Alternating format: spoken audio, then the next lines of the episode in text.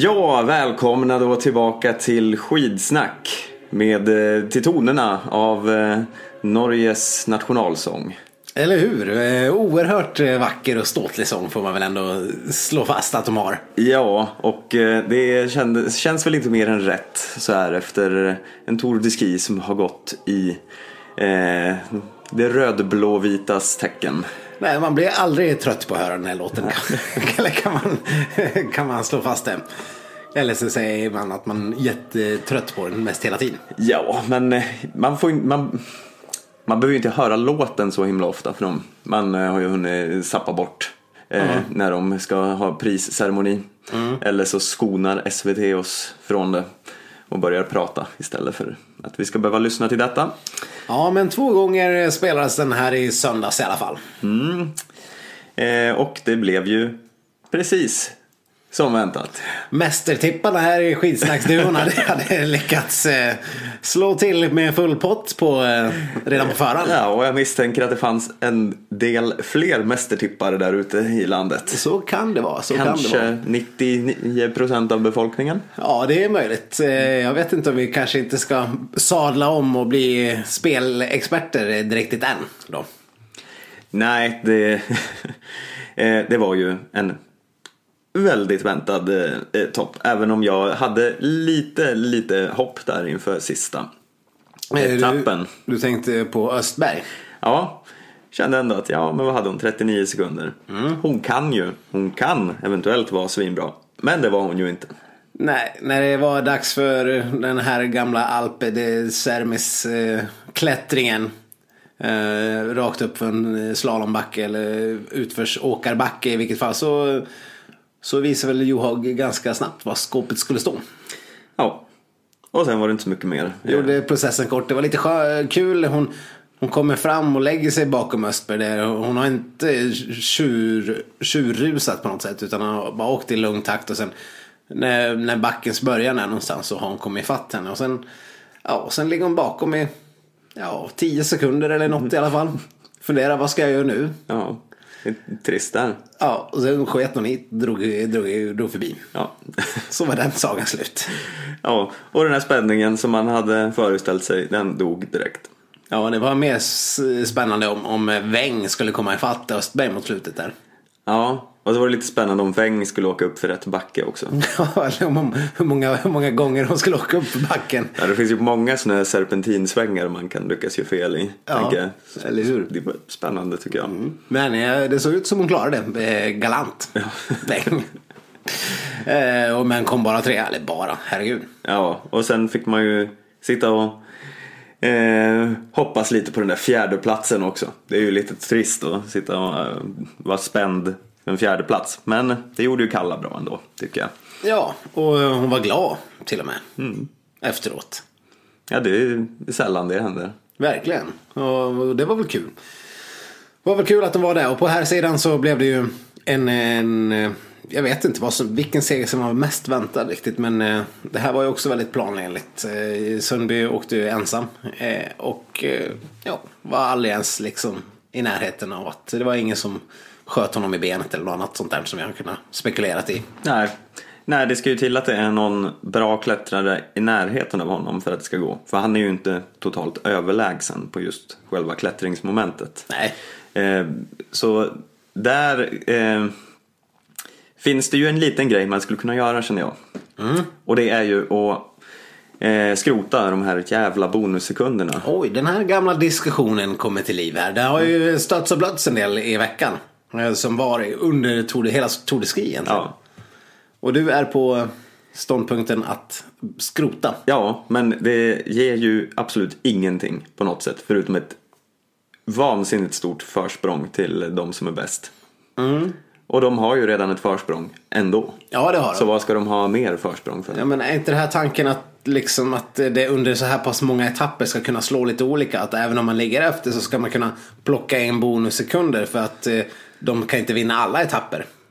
Att det ska vara lite av ett utjämningssystem på något sätt. Ja, fast det, ja, det funkar ju uppenbarligen inte. Nej, inte när man har så, två så pass överlägsna åkare. Men ska man anpassa hela systemet efter de två? Eh, ja, Ja, ja, ja, ja, vi konstaterar det. Helt enkelt. Jag menar, det här, så här galet har det inte varit förut. Eh, alltså galet enformigt. Nej. Eh, för... Nej, det är ju när de leder med sex minuter. Ja, Vad ska kunna hända? ja nej. Nej visst, och det blir ju lite, det blir lite väl utslagsgivande. Alla, det, det är ju så otroligt många bonussekunder. Det är ju i varenda liten etapp som är bara något eh, längre än 10 kilometer så har de ju ett par sådana där vändor med bonussekunder. Och inte ens Petter Northug orkar ju bry sig om dem. Han som brukar vara liksom en mästare, bonussekundsmästare annars. Men han, han var ju inte i bästa slag heller. Men han sket ju de här eh, på massstarts eh, bonussekunderna som var i mitt i loppen. Ja, Och då blir det ju lite, det blir lite enformigt. Och sen eh, varenda sprint så ska de få bonussekunder och sen får de all den tiden som de har varit före de andra också. Eh, på, på de traditionella längre loppen. ja jag tänker de, de får ju en massa tid ändå. Vad ska ha mer för? Ja. Bortskämda toppåkare. Ja, ja.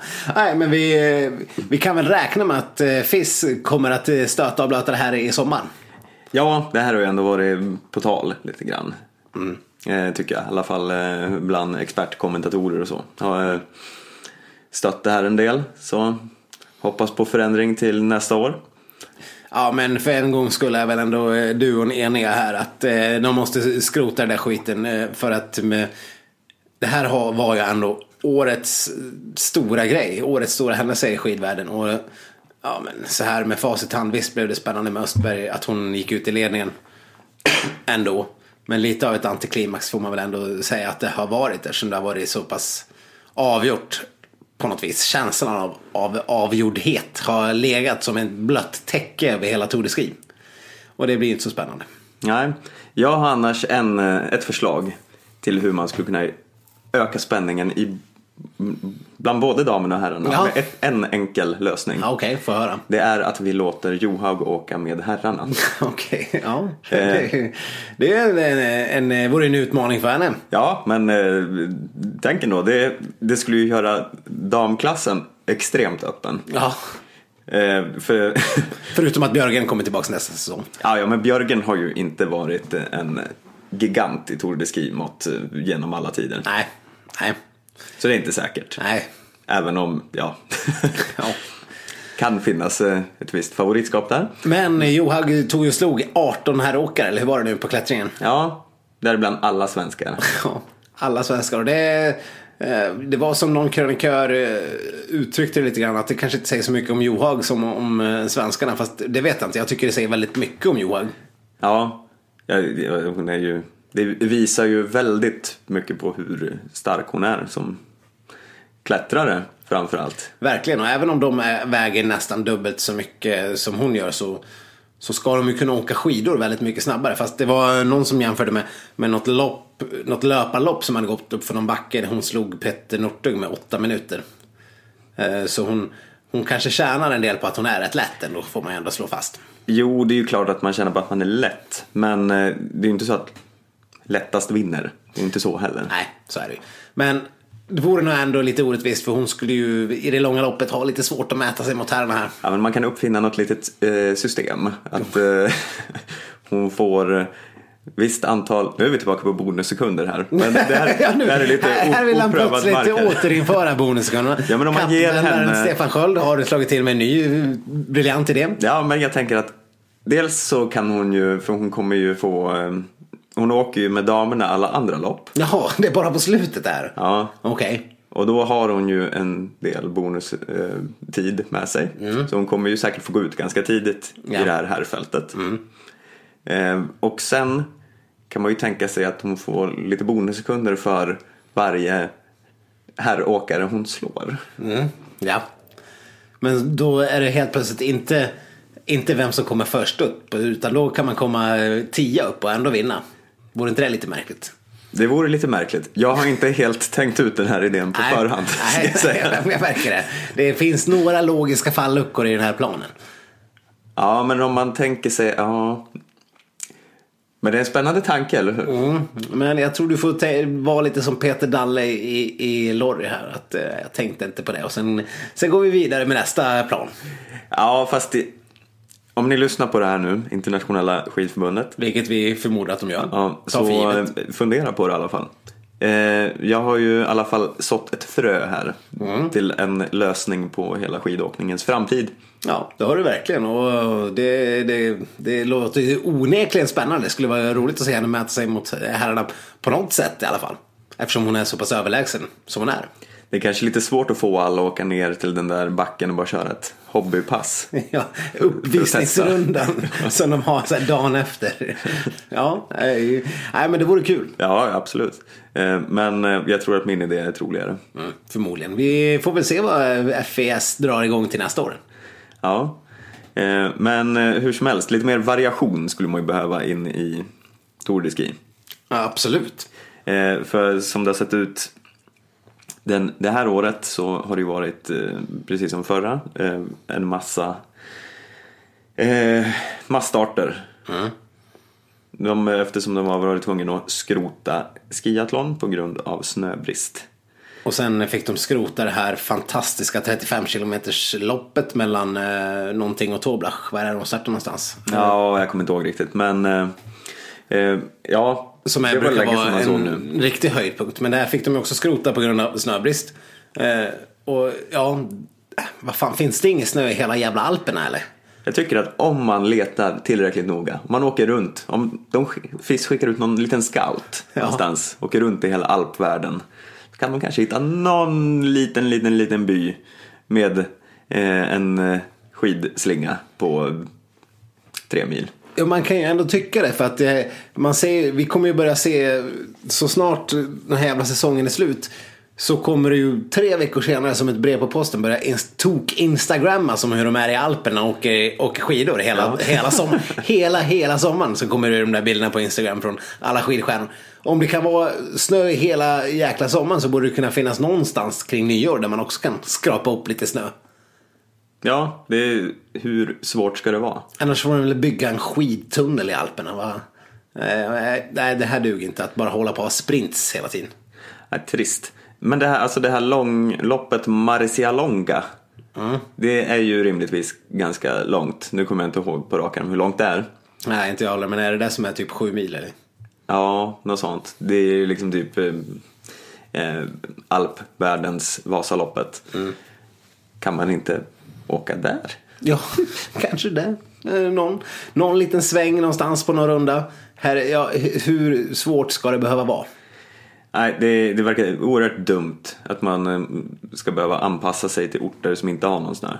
Ja, de hade väl varit typ tre långa klassiska lopp som de hade nu under Tour de Ski på tio, i, tio etapper eller var åtta etapper. Det känns ju lite överdrivet.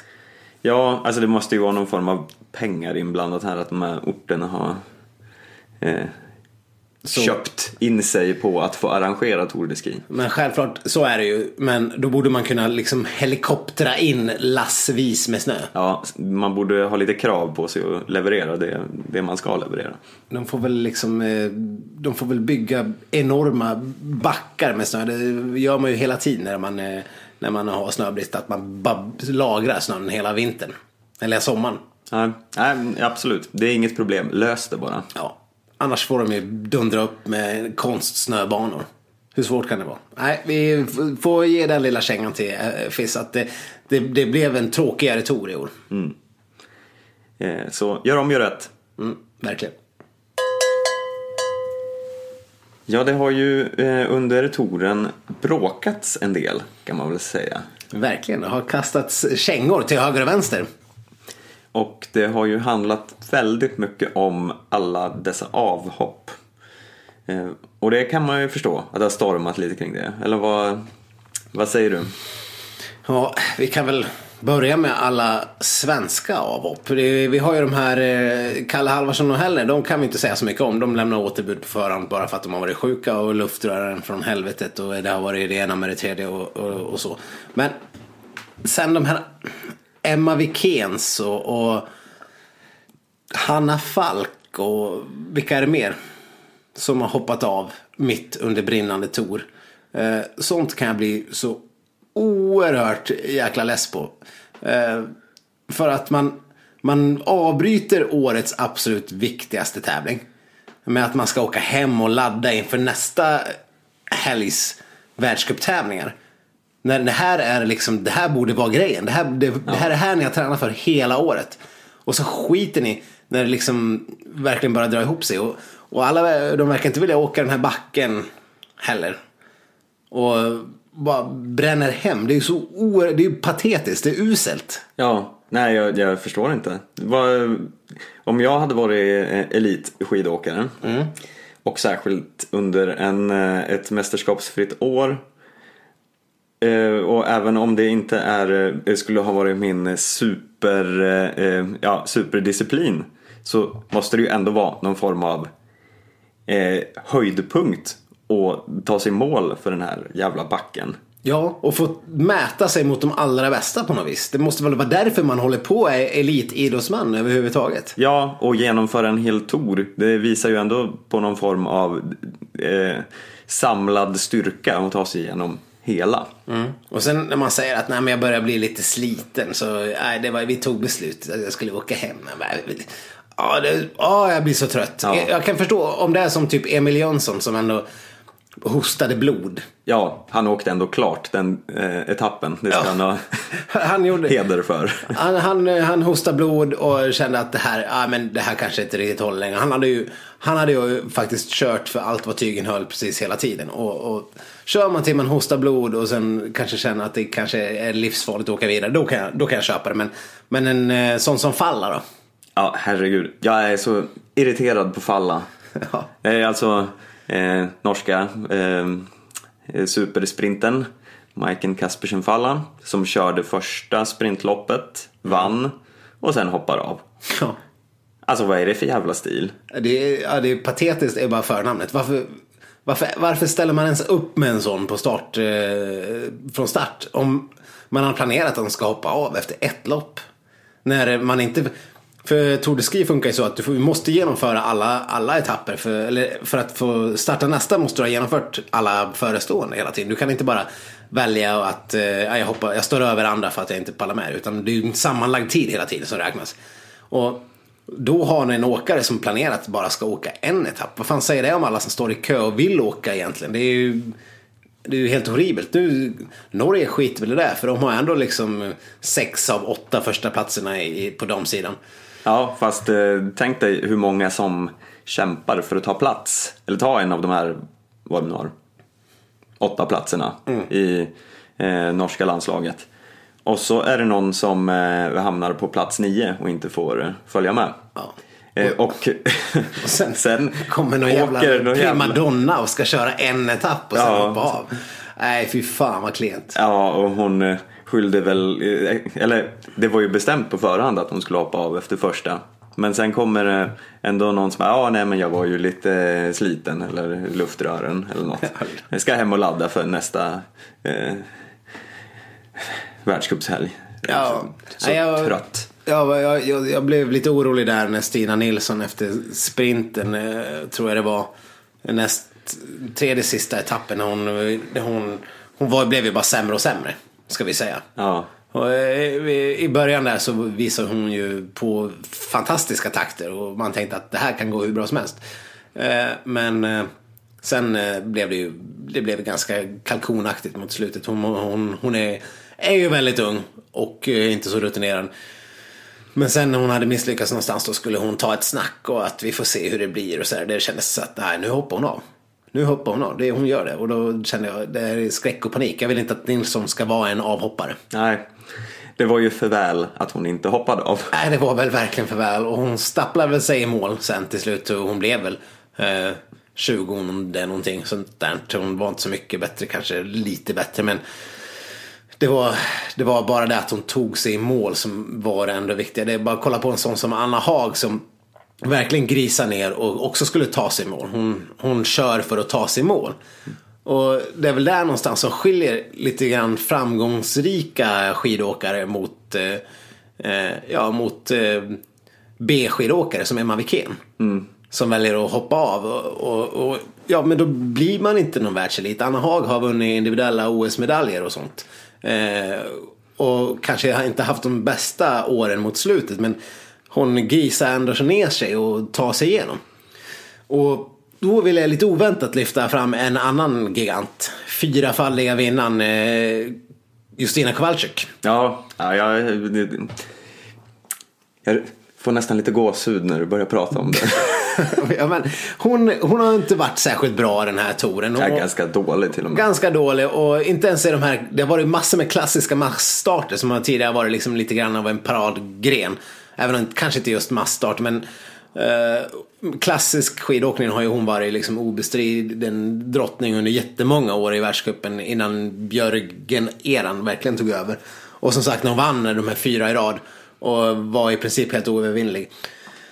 I år och de senaste ett par åren har ju hon varit ganska så usel. Men sen att hon, som förra året när hon tog sig igenom hela jäkla Tour de Ski och eh, sen upp för hela backen. Sen 200 meter före mål tuppar av och inte tar sig in, tar sig in i mål. Ja, Det, fan. det är helt otroligt. Hur många mil har man åkt? Och sen, jag ska köra den här backen. Jag har inga, jag, har- jag har inga placeringar att köra om. Men eh, jag har vunnit fyra gånger. Men jag kör ändå. Jag ska köra hela vägen. Jag kör hela vägen minus 200 meter och tuppar av. Eh, och i år så körde de lika eh, mycket vila som vanligt och tog sig hela vägen in i mål. Och såg jätteglad ut efter målgång. Och var, och var inte alls någon framskjuten placering. Men bara att hon kör hela vägen. Trots att hon har varit så oerhört mycket bättre än vad hon har varit ti- tidigare än vad hon är nu. Så kör hon hela vägen. Och ja, Det hade varit väldigt lätt för henne att skylla på något luftrör och ladda inför Ja. kommande världscupshelg om man säger så. Nej men jag menar det, det är så tydligt att eh, man ser vilka som har lite fucking vinnarinstinkt i sig. Mm. Jag tycker det var fint de här scenerna man fick se när de firade tioårsjubileet. Mm. Där när alla eh, tidigare Tour de Ski-vinnare som var på plats fick eh, skjuta någon tårta på en eh, släde. Ja, vad var det? Vad höll de på med? Nej, jag vet inte riktigt vad de höll på med men det, det var lite fint ändå att se Kalla med Kowalczyk och Legkov, eh, Ja. Sundby, ja, Tobias Angerer och vilka det nu var mer som var på plats. och så gick de och sköt någon, ja, någon tårta. jag, liksom, jag, jag förstod ingenting om vad de gjorde eller varför eller vad det här skulle symbolisera på något sätt. Men, men det var fint. det var ett fint ögonblick. Och stackars Petter Northug fick bara se på. Ja. ja, där har vi en till som, ja, Ja men det är ju precis lika med honom som med Kowalczyk. Ja. Han, jag menar, det var, var det här tioårsjubileet sa vi. och Han har genomfört alla tio. Han har varit tvåa fem gånger tror jag det var. Någonting sånt. Och varit topp tio alla gånger. Och tagit sig igenom alla gånger. Han har inte avbrutit någonting. Han skulle inte hålla på att avbryta någonting. Petter Northug, då, det gör man ju bara inte. nej. Nej, det är en stark kämparinsats där också. Han, Eh, ja, han hade ju ingenting med den absoluta, eller det är klart absoluta täten, han var ju ändå femma. Ja, han låg ju tvåa men sen hade han lite för bra motstånd. Ja. För nära inpå. Lite för tung kropp. Ja. Som jag var inne på förut. Eh, Men han, han körde ju, till slut så liksom låg han ju bara där och höll eh, Poltaranins rygg. Så mycket det gick och eh, så fick man se lite gamla goda klassiska Petter Northug-tag. Att ligg i rygg i en 78% backe och sen, sen tar du spurtan på slutet. ja. Får... Eller som Pop sa att du, du tog han på, på flatan. Eller vad var det som sa?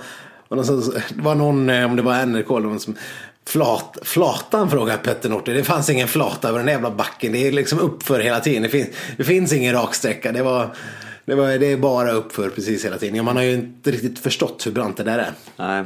Nej, den måste ses på plats någon gång den här backen kände jag. Ja, vi, ska, vi får eh, något år åka dit, rapportera och, och göra några fina Instagramningar som vi där hemma verkligen får se hur brant det är. Ja. Eh, Men eh, när vi ändå är inne på Northug så det har ju varit ett till litet bråk där som han har varit involverad i. Mm, det är ju inte helt ovanligt. Nej, den här gången är det med landsmannen Didrik Tönset Ja. som blev lite förbannad på honom i början av touren. När de gick ut tillsammans i, var det jaktstarten kanske? Ja. Tre, tre milen. Precis. Eh, eller var tre milen i jaktstart? Det var så länge sedan det här nu. Hur som helst, de låg tillsammans i tre milen. Ja. Eh, och eh, mm, låg efter Sundby. Och hade väl någon form av eh, gemensam, eller de, de hade en taktik. De skulle ligga och hjälpa varandra. Men när man ligger tillsammans med Petter Northug så blir det ju ofta så att man ligger eh, med honom bakom sig. Ja, han, eh, han är inte så mycket på att hjälpa varandra, vilket är helt rimligt. För att eh, han åker skidor för att vinna. På, för att räkna ut hur man vinner på bästa sätt. Ja, och sen eh, när det var ungefär en kilometer kvar så stack han bara. Ja. Han sa tack och hej och drog in eh, och tog andra platsen. Och stackars Didrik Tönset hade ju såklart ingenting att sätta emot. Men eh, grina lite efter han. Ja, han eh, tyckte det var dåligt gjort och sa att han och Petter inte samarbetade särskilt bra. Nej. Och att det är tydligt att de är från två eh, rivaliserande moderklubbar i Norge. Som jag inte kan namnet på på rak arm. Tönder och något annat. Ja, men ja, det är, Tönset får ju ta växa upp. ja sluta gnäll för sådana saker. Jag vet att Sundby har gnällt på Northug tidigare i sådana här sammanhang. Men nu har han väl blivit så pass bra så nu har han insett att det inte Nej men så tyckte jag Petter Northug visade upp eh, en fin liksom. Han, eh, det var någon gång när, när det måste ha varit i ett, en masstartslopp när eh, Sundby hade ryckt. Eh, och då, Eh, då kom de i mål eh, sen Sundby hade vunnit med ganska mycket i något av loppen. Eh, och sen hade då Niklas Dyrhaug legat i klungan bakom och dragit. Klungan som låg närmast efter Sundby.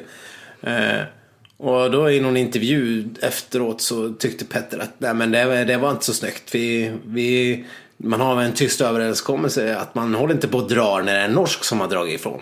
Så han tyckte det var fel av, av Dyrhaug. Eh, nu kan ju, är det lätt för Nortig att säga för han skulle aldrig dra en klunga om så hans liv hängde på det.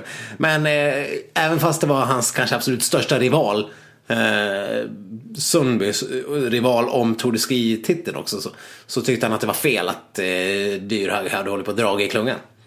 Det tycker jag var fint av Petter Northug då.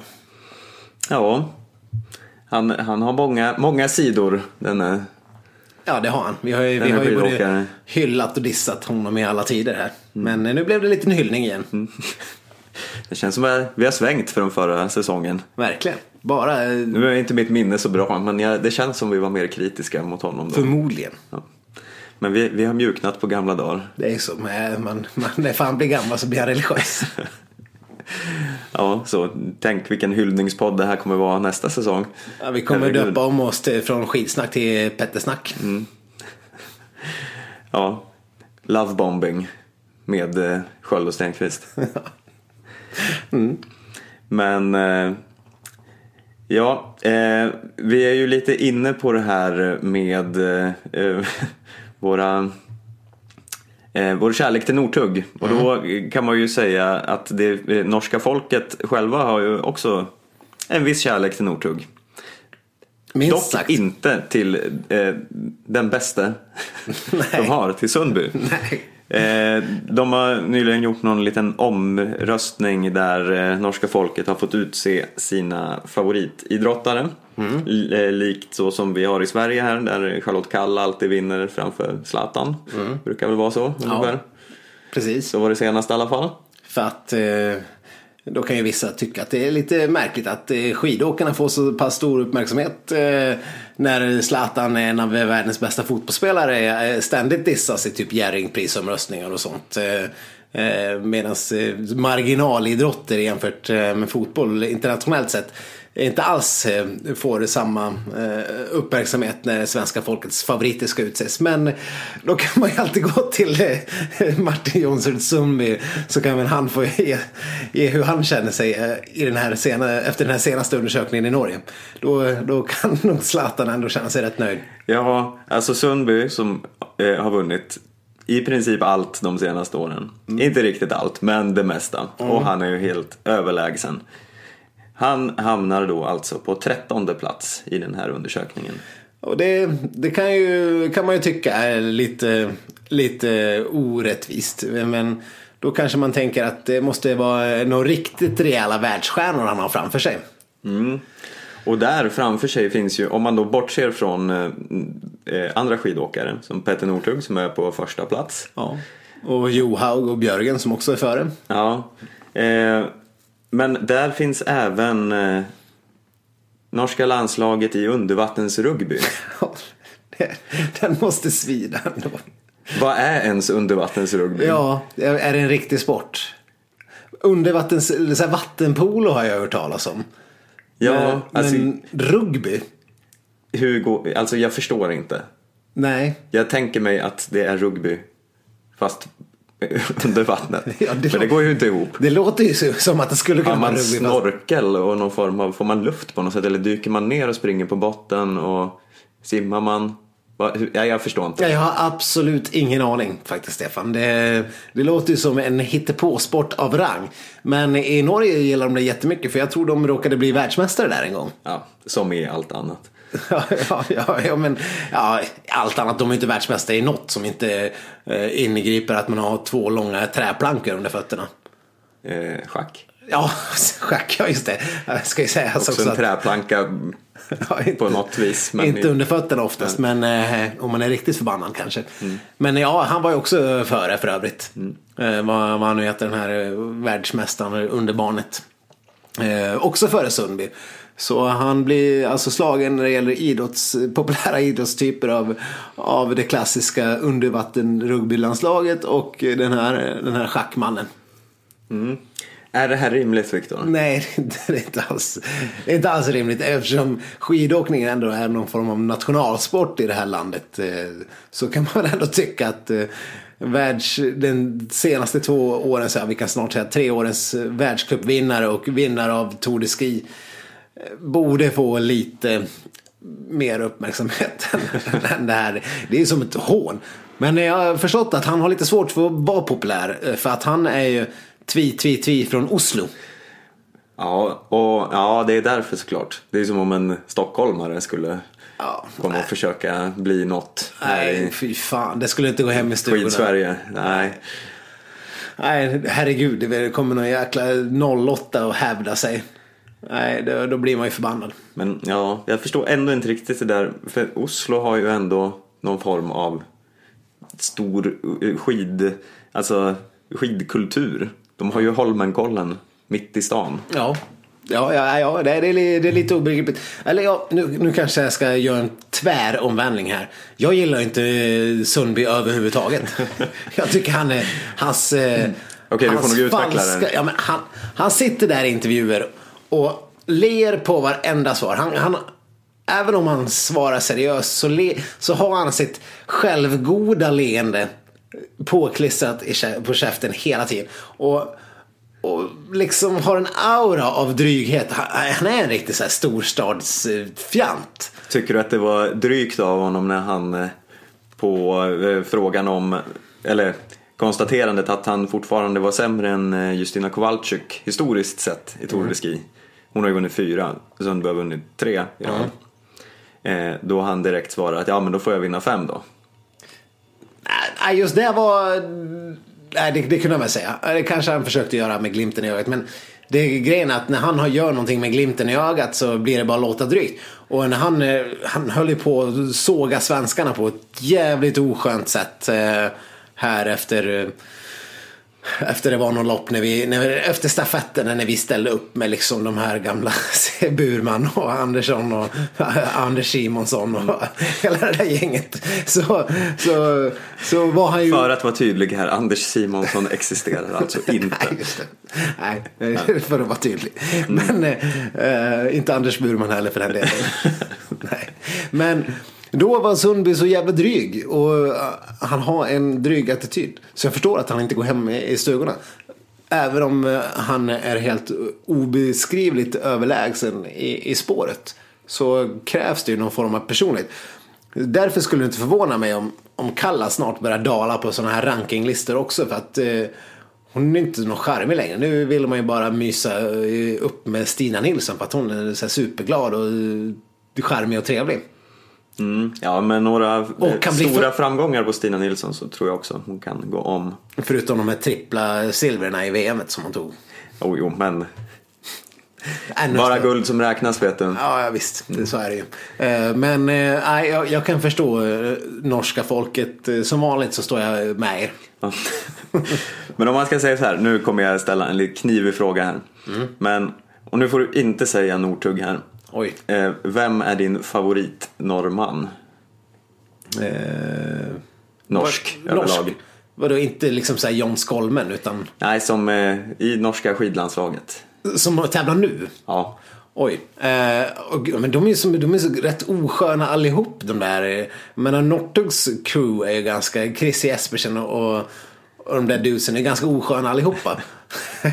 Ändå, någonstans. Eh, men jag, jag, jag får säga Östberg. Jag, hon, hon är ju, som vi var inne på förra veckan, hela Norges nya älskling.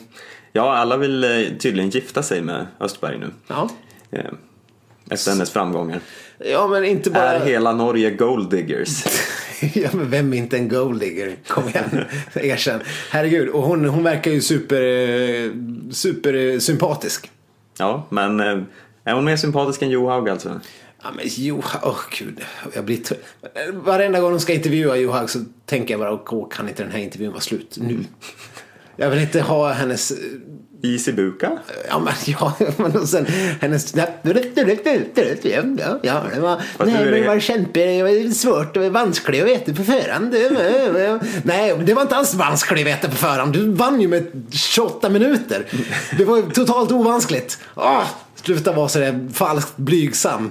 Ja, jo det, det är sant. raseriutbrottet i natt. Ja. Men nej, jag börjar tröttna ur på Johaug. Jag, ja, hon, hon är, men hon är lite så här för sympatisk. För jag tror inte det finns ett, en ond cell i hennes, eh, Nej. hennes kropp. Nu finns det inte så många celler i hennes kropp heller, men ingen av dem är ond. Ja. Nej, nej, men jag, jag kan väl eh, hålla med lite där. Men jag, jag har en annan favorit. Ja, få höra. Det är ju Tour de Ski tvåan, Finnhågen Krog tycker jag. är- Han tycker jag är eh, sympatisk. Liten, han- liten försynt eh, eh, outsider. Han är ju en liten crybaby.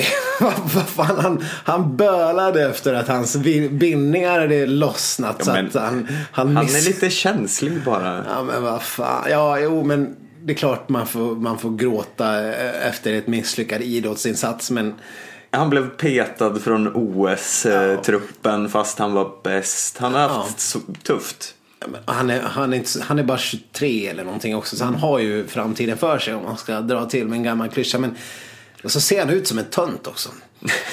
Du är väldigt hård idag. Ja, men jag känner att det har varit alldeles för mjukt den här podden. Nu måste jag till lite hårdhet här mot slutet så, så folk inte tror att vi har sackat ihop fullständigt. Ja, nej, men jag, jag känner att han är, han är inte riktigt lika douchig som eh, många i norska landslaget. Så därför eh, får jag ändå lite sympatier för honom. Ja, nej, men inte, nej, han är inte douchig. Han är väl, om man ska gå till det norska landslaget, most likely to bygga egenbyggda radioapparater i alla fall. Ja, men det är det. Han är, han är deras Lars Nelson. Ja, men lite den faktiskt. Fast bra. Ja.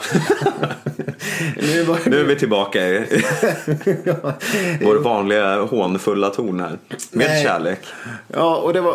Åh gud, nu tänkte jag på en till sak. När Sundby stod där i målfållan och skulle krama om dem som kom in efter honom. Bara liksom så här, nu ska jag vara sympatisk och, och Ja, det ödmjuk var lite spelat alltså. Ja, men något så jävligt. Något så grönjävligt som eh, en Sundsvallsbo hade sagt.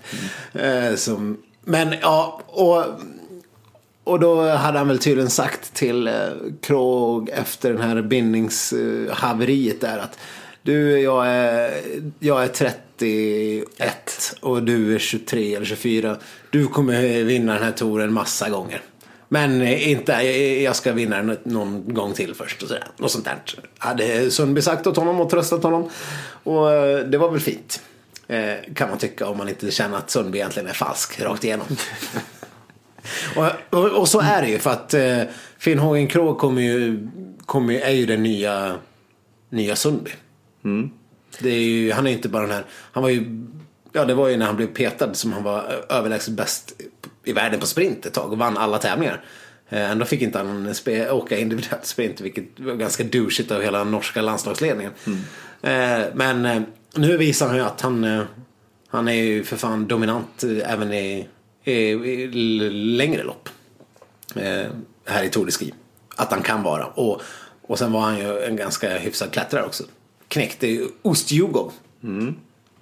Eh, en annan, eh, en annan eh, lite otippad på toppen där. Eh, Ostjugo? Ja. Nej, inte alls otippat om du frågar mig.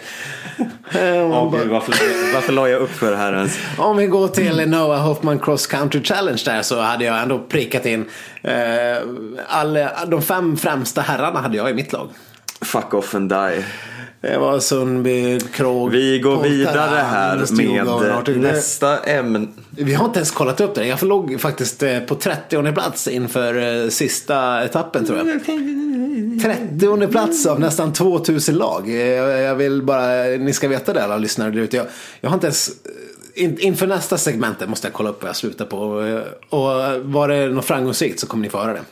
Annars så glömmer vi det Kul, vi, vi ser mycket fram emot det. Jätteroligt. Ja, vi tänkte väl att vi skulle summera svenskarnas insats lite här. Ja. Vi gör det på enklast möjliga sätt. Vi delar ut äpplen till Absolut. dem eh, enligt Charlotte Kallas eh, beprövade betygssystem. Ja. Eftersom vi inte har kommit på något eget än Nej. så har vi helt enkelt hijackat äpplen. Och eh, om vi bara drar lite namn så här och så, eh, ja, vad säger du om eh, Stina Nilssons insats? Tre äpplen. Tre äpplen ändå. Ja, men eh, visst hon föll ihop mot slutet. Men eh, två äpplen är ändå något vi, på något vis godkänt. Och hon får mer än godkänt för att hon körde hela vägen. Eh, och var ju ganska, hon tog väl någon pallplats där i början om jag inte är helt ute och cyklar. Och eh, vi, Nej, hon var faktiskt sist i båda sprintfinalerna. Ja, var det så var? Ja. Men hon var i alla fall där framme hög trots att hennes form uppenbarligen inte var på topp. Och, och det var hennes första genomförda Tour de Ski. Eh, från start till mål. Och som sagt, hon är ju väldigt ung. Så tre äpplen. Du då? Ja, nej men okej. Jag, jag kan väl eh, sträcka mig till tre. Jag ba- b- balanserade lite mellan två och tre där. Men du gör eh, ett rimligt case. Mm. Kalla. Eh, jag sätter tre äpplen på henne också. Okej, hur motiverar du det? Nej men det här är hennes näst bästa Tour de Ski någonsin. Hon hade en del motgångar. Hon blev fälld av eh, Kowalczyk där. Hon eh, ramlade i ett annat lopp också. Eh, nu jag eget inte- grepp. Ja, visserligen. Men det har ju inte gått riktigt hennes väg hela tiden. Men med lite medgång där tror jag att hon hade kunnat vara med och utmana Weng. Och pallen var ju ändå hennes mål. Nu blev det inte riktigt så, men jag tycker ändå att hon har gjort det godkänt. Mm, nej, jag är inte så, så lätt påverkad som du uppenbarligen är av eh, mina briljanta formuleringar. Jag ger Kalla två äpplen. Just med tanke på att hennes mål var att komma på pallen. Och eh, att hon rent eh, objektivt sett trodde vi ska vara en mycket bättre allround skidåkare än både Östberg och Weng. hade man ju någon form av naiv eh, tro på. Och sen att hon faktiskt en gång har vunnit Tour de Ski även om det månde vara åtta år sedan eller någonting sånt. Vid det här laget. Så kan man ändå hoppas på lite mer när det gäller Charlotte Kalla. Eh, Hon är ju ändå eh, uppenbarligen, vi vet från gammalt, en eh, jävel på att pricka form till mästerskap. Och eftersom det här typ var årets mästerskap så hade man ändå förväntat sig lite mer. Så att eh, det blir en godkänd insats, hon är fyra och ja, det är väl okej. Eh, Anna Haag. Ah, Sorgebarnet Anna Haag. ja, vad ska vi Du säga? har ju nyss hyllat Anna Haag. Jo, jo, precis.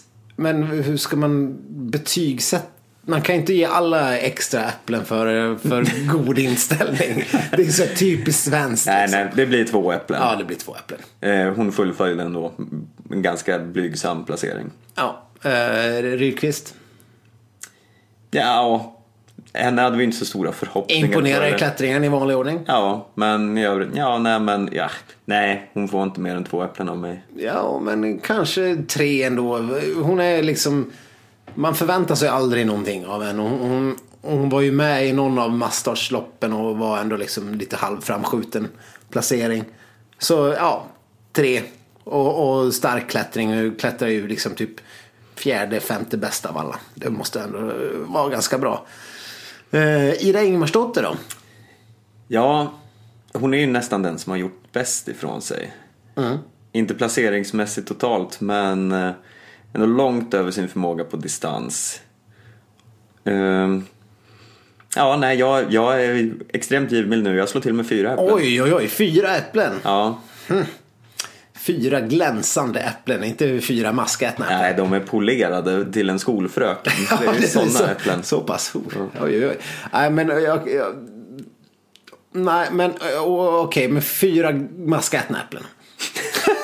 alltså, men det, det, jag menar, det är ganska bra med fyra äpplen, men det är, men det är något litet hål här i den. Ja, ja okej. De kanske inte, det sista är inte riktigt så här superpolerat. Det är lite, lite naggat i kanten. Ja. Lite så här, eh, vad är mosigt. Ja, lite, ja, lite gojsigt. När man vänder på det så bara, "Åh, är det?" är- ja, det är helt ruttet Ja.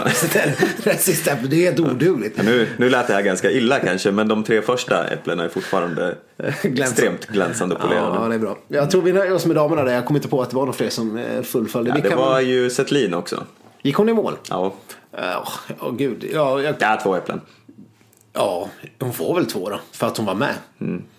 Och tog sig mål. Ja, Det, det får väl anses vara godkänt. Vi har ju inga förhoppningar om någon framskjuten placering där. Vi går över till eh, Oskar Svensson.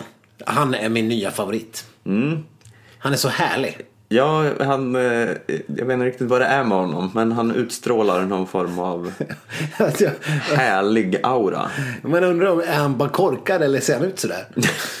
Lite, så tänker man om Oskar Svensson. Han är så jäkla glad. Och det, det, är ju helt fantastiskt. Mer sånt kan man ju tycka. Men ja, ja. Han, ser så uh, o, vad- ofarlig ut på något vis. Ja. Nej, men han gjorde ju en lysande sprint där han blev sjua. Och eh, så hade han ett hyfsat distanslopp. Sen var väl inte klättringen någon eh, superhöjdare. Nej, Men- men, nej, men han får tre äpplen. Ja, absolut tre äpplen. Eh, och, och det är tre glänsande äpplen. Mest för hans, hans oerhört roliga intervjuer när han är så glad hela tiden. Och bara, ja, det här gick inte så bra, säger han med världens största leende på läpparna. Han har liksom klappat ihop fullständigt och missat typ prologen i någon sprint. När han tror han ska gå till final. Eh, nej, men eh, oerhört skön på det här viset. Och eh, eh, ändå någonting som skulle kunna bli något riktigt bra. Simon Andersson. Eh, ja, den här Simon Andersson. Det är så svårt att veta hur man ska utvärdera honom. Han, han är mer sur. Ja, Och det har ju ingenting med hans prestation att göra. Eh, och man har ju sett sura skidåkare vara bra förut. Eh, liksom såhär Lex Thomas Wassberg, kanske den argaste skidåkaren som har stått på ett par plank. Så att det kan nog bli bra. Men eh, det här var väl inget vidare. Två plus. äpplen. Äppel, två äpplen, förlåt. Eh. Eh, han tog sig i mål. Ja, på en bättre placering än Oskar Svensson. Ja, det kanske kan te sig lite orättvist, men... Eh, Men det är inte en, man måste väga in olika saker på den här eh, skalan. Och så har vi den tredje som gick i mål, Jens Burman. eh, han, oh, han, han, är, han är så orutinerad och, och, och ung. Jag läste någonstans att han hade, det var det något dokument i Expressen och så här bakom kulisserna där han, han hade bett SVT om att få göra en intervju men innan något lopp. Men sen hade han blivit så nervös. Han hade inte kunnat göra ändå. Det är liksom en helt bisarr historia. Jag vet inte om det här är så sant. Expressen kan hitta på det här fullständigt. Men det lät, lät så roligt att han skulle ha bett om en intervju. Sen blev vi för nervösa. Sen blev det ingen intervju. Eh, men det, bara det är ju roligt. Eh, sen var väl inte han särskilt framskjuten i något lopp heller. Men eh, ja, det kanske blir tre, ett, ett halv, halv maskätet äpple. Mm. Ja, jag kan gå med på det. Det var ju ändå eh, kanske inte de mest kända tre herrnamnen som togs i mål till slut. Nej, och jag vet inte, vi kan väl inte ge betyg till ofullständiga löpare heller. Nej, det är inte sånt vi sysslar med här. Nej, så det var, det var våran lilla äppelskala för idag. Eh, får se när äppelskalan återkommer. Mm, det får vi se. Vi kan väl snabbt eh, bara kasta oss över och ge fem äpplen till pallen i långloppet i Tjeckien. Ja, precis. Eh, så önskar vi att det ser ut i den vanliga världscupen också. Där vi alltså hade trippelt svenskt. Britta Johansson Norgren etta, Lina Korsgren tvåa och Sara Lindborg trea. eh, på, eh, på något lock, lopp i Tjeckien. Det, det som var lite roligt med det här loppet var att det skulle vara fem mil egentligen. Eh, det var Ski Classic långloppsvärldscupen. Men det blev bara tre mil och det var inte vilka tre mil som helst utan 15 varv på en 3,3 kilometers bana. Tänk dig det långloppet Stefan. Ja, det känns som att poängen med att åka långlopp är lite förlorad. Någonstans. Det låter ju rätt jävla trist. Alltså, vi har ju, när vi satsade på vårt lilla Vasalopp här så har vi varit med om ungefär samma, samma typer av träningsupplägg i alla fall. Och åka varv på varv på varv. Men ja, på ett långlopp, 15 varv. Nej, gud vad trist. Gud vad tråkigt. Man vet att man ska åka långt som satan. Men eh, strunt samma, det blev ett trippelsvenskt. Mm, härligt. På här sidan blev det trippelt norskt, men det skiter vi att prata om. Det blev nio av tio norskar topp. Det var lite mer deprimerande. Men det är, det är väl ungefär så verkligheten ser ut. Ja. Daniel Rickardsson var fyra i alla fall. Alltid något. Alltid något. Han hade dåligt glid också, så han kanske hade kunnat få en tredje plats. Ja, det är väl nära. Vi får se. Han kanske tar Vasaloppet istället. Men eh, det var väl allt eh, för Tour de Ski eh, för den här säsongen. Om vi inte får anledning att återkomma till något där. Nej, men det kan jag inte tro att vi kommer att ha. Nu är det ju faktiskt lite andra lopp som, som kommer redan till nästa, eller ja, nu till helgen helt enkelt. Jag kommer inte ens ihåg vad det är för någonting. Ehm, Ja, vi ska väl till... Planitska. Ja, vart ligger det? Ja, vart ligger det? Vi vet inte ens var det ligger, men det är där som man ska åka eh, nästa helg. Och då är det fristilsprint och eh, teamsprint. Så det blir ju lite annorlunda distanser i alla fall. Eh, sen har vi den här andra sporten, skidskytte, som vi inte vet eh, riktigt hur det går. Ja, nej men det, det, det vet vi visst det. Ja, Lindström floppade sist och det var Ja. trippelt norskt. Ja, Fourcade Ja, vann. ja just det. Foucault vann. Mm, det var in, inte så oväntat kanske. Eh, Men jag tycker inte vi altar mer om det utan jag tror vi tar och eh, säger att det här var skitsnack för den här veckan och att ni kan nå oss på sociala medier i vanlig ordning. Och vi fortsätter hoppas på att eh, fler och fler börjar följa oss. Ja, och gå gärna in och skriv vilken er favoritnorrman är. Eller hur? Och då ska vi se om vi kan eh, komma fram till någon eh, unison vinnare. Kanske blir undervattens rugbylandslaget även här i skitsnack. Ja. Inofficiella omröstningen. Men eh, då kan ni göra det på Instagram, Facebook eller Twitter. Eh, och vi finns även på skitsnack.com. Mm. Eh, på återhörande. Ja, och tack och bock för idag.